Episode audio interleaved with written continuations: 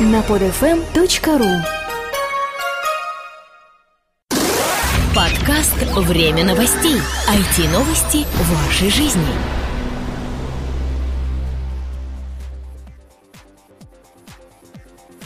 Здравствуйте, уважаемые слушатели! На волнах МП3 эфира 51-й выпуск нашего новостного подкаста. У микрофона, как обычно, мы, Сергей Болесов. И представляете, уже в 51-й раз, Влад Филатов. Ну что, давайте начнем!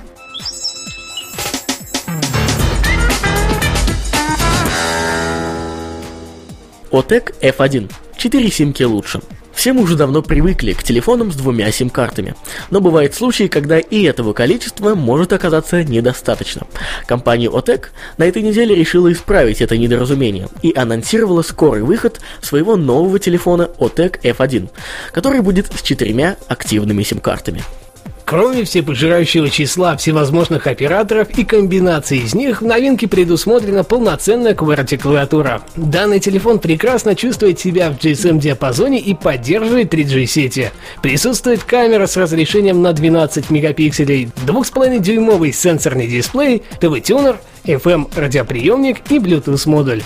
Точной даты появления на рынке пока нет, собственно, как и данных о цене. Интересно, вот тебе хотелось бы такой вот 4 сим-карты? Можно было бы мало что нашу большую тройку, так еще какого-нибудь левого мелкого оператора прихватить. Американскую, который все равно бы у нас не работал.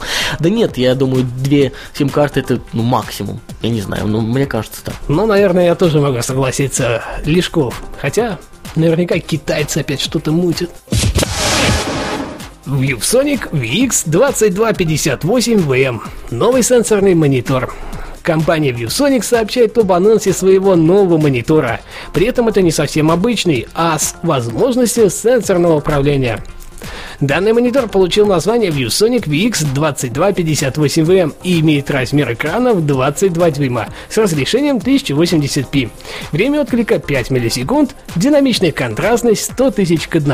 Присутствует технология мультитач. При этом вы сможете использовать как свой палец, так и обычный стилус использования тач-управления.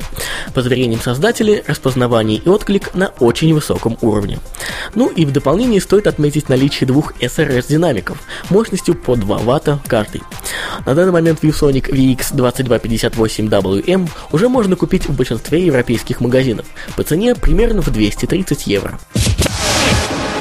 Ortus Tech создали самый маленький Full HD дисплей.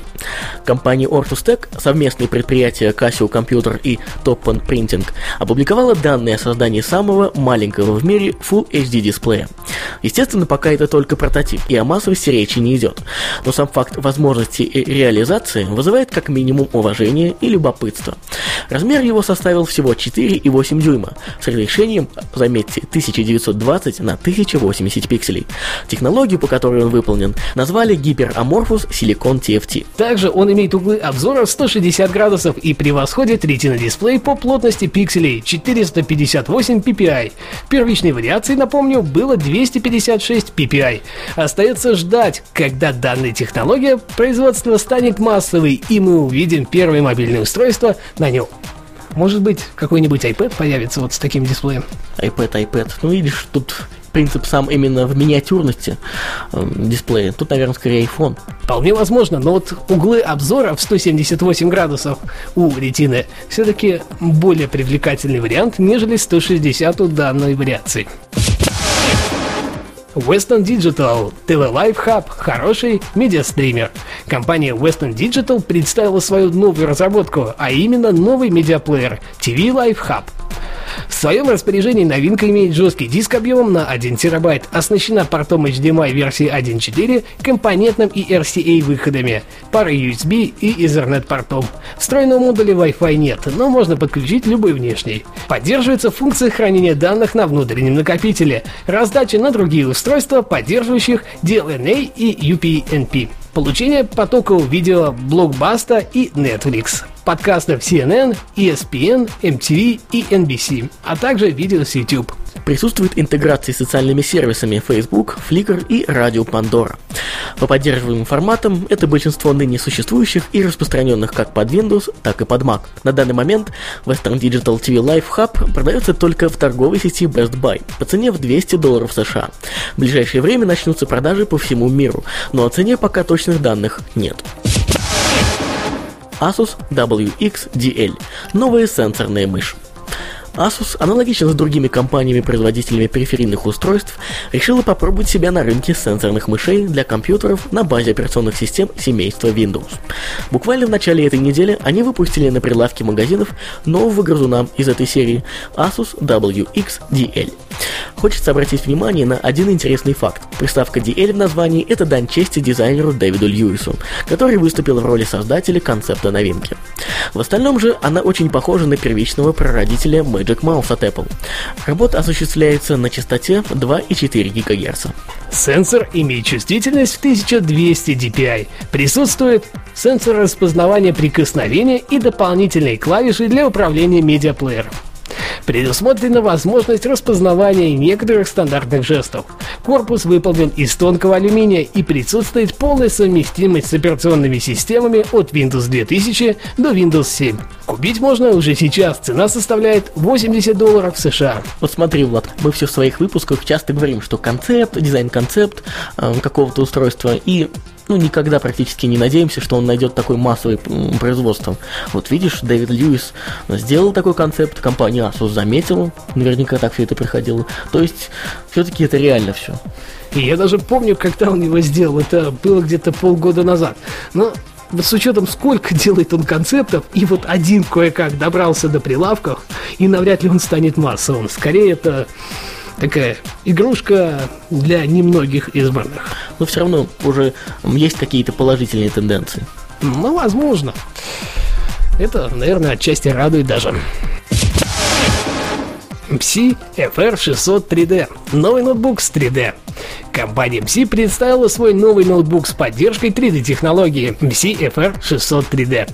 В остальном это вполне нормальный ноутбук без каких-то ярких особенностей. Диагональ дисплея 15,6 дюйма с разрешением 1366 на 768 пикселей. Процессор Intel Core i5 поддерживается до 8 гигабайт оперативной памяти типа DDR3. Видеосистема Intel HD. 320, 500, 640 гигабайт – это вариация жестких дисков. Модули Wi-Fi и Bluetooth также присутствуют. Кроме того, в ноутбуке есть HD-веб-камера с разрешением 720p и частотой 30 кадров в секунду. Выходы HDMI, VGA, USB 2.0 и SATA USB. Вес ноутбука составил 2 кг 300 грамм. Даты появления в продаже и точной цены пока нет. Ресурс недели. DriverNotes.com.ua. Ведем учет расходов и событий автомобиля онлайн. Не ошибемся, если скажем, что довольно большой процент аудитории нашего подкаста – это водители, как начинающие, так и опытные. В отличие от простых обывателей, вроде лично меня, сами шоферы знают, сколько регулярных забот и хлопот приносит покупка автомобиля, не говоря уже о финансовых затратах. Это и заправка горючим, и замена масла, и ежегодное ТО, и разные непредвиденные траты. Согласитесь, хочется быть в курсе дел и отслеживать все эти процессы, а также не забывать о предстоящих задачах. Все это и многое другое помогает контролировать сервис, который сегодня становится героем нашей рубрики. Driver Notes – это сервис для водителей, который помогает вести учет всех затрат, расходов и событий, происходящих с автомобилем, а также не забывать о предстоящих событиях, заявляют разработчики. В принципе, этим предложением можно было и ограничиться, но давайте познакомимся с функционалом ресурса чуть подробнее. Как вы понимаете, без регистрации в подобных сервисах делать нечего, но благо здесь она занимает совсем немного времени. После нее вам сразу же предлагается добавить свой виртуальный гараж автомобиль. Причем форма добавления охватывает большинство характеристик вашего передвижного средства. Марка, модель, год выпуска, цвет, тип топлива, объем двигателя, пробег, даты покупки и другие. Все это поможет максимально конкретизировать дальнейшую работу в системе.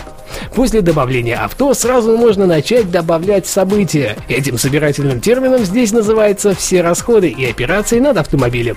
Ремонт, обслуживание, заправка и так далее. Добавляя позицию, вы можете указать дату события, название АЗС, объем заправляемой жидкости, цену за литр, вид запчасти, производителя, общую стоимость и другие параметры. Хотелось бы заметить, что все события, добавляемые вами, по умолчанию имеют статус «Видно всем». Если вы не хотите делиться этой информацией с другими пользователями ресурса, нужно каждый раз выбирать параметр «Не видно». За вкладкой «События» следует пункт «Статистика», заглянув в который можно проследить динамику затрат за выбранный период в виде графика. Далее идет еще один интересный и полезный пункт – средняя стоимость авто. Перейдя в него, можно отслеживать изменения цен на любой автомобиль, причем указывая год выпуска, марку, модель, валюту и страну. Изначально все данные в форме заполнены на вашего железного коня, а графики генерируются на основе данных службы Яндекс.Авто. Последний пункт основного меню – это галерея изображений, куда можно загружать фотографии вашей любимицы или любимца. Я, разумеется, имею в виду машину. Авторы так пишут на страницах проекта. Если вы зарабатываете на своем автомобиле, например, используете его как такси, маршрутный такси, имеете небольшой парк автомобилей на предприятии, то DriverNotes поможет вам иметь под рукой полный список всех событий, следить за техническим состоянием автомобиля, вовремя производить замену или ТО с помощью напоминаний, анализировать затраты на содержание автомобиля и иметь более точную картину ежемесячных затрат. Статистика вам в этом поможет. По заверениям все тех же авторов и разработчиков, в ближайшее время функционал сервиса обретет множество дополнительных возможностей и нововведений. Из наиболее актуальных – появление мобильных версий, которые будут обладать большим набором функций, позволят прямо из машины выполнять необходимые действия и получать помощь в трудных ситуациях. Что ж, сервис на редкость полезный и правильный. Будем надеяться, администрация проекта будет двигать его в правильном направлении, и он будет становиться все более удобным и качественным. Уважаемые слушатели, насколько вам известно, мы являемся еще и ведущими программы Apple Mania. На этой неделе там появилось некое нововведение, которое может быть интересно и вам. Это обзор программ для операционной системы macOS, который любезно согласился подготовить Михаил Грачев. Поэтому, если вы пользователи Mac, обязательно подписывайтесь на нашу программу. Не забывайте, что сейчас доступны специальные выпуски «Время новостей», которые расскажут вам о самом значимом событии этой осени в IT-индустрии. РИФ 2010. Российская неделя интернета. Ознакомьтесь, послушайте, вам точно будет интересно, и вы почерпнете для себя что-то новое. Также мне хотелось бы отметить, что на этой неделе стартовал новый подкаст нашей редакции, который веду я. Он посвящен игровой индустрии, ее новостям, событиям и так далее. Слушайте, если вам это хоть чуточку близко и интересно, наверняка понравится. Ссылку на него вы можете найти в шоу-нотах к этому подкасту.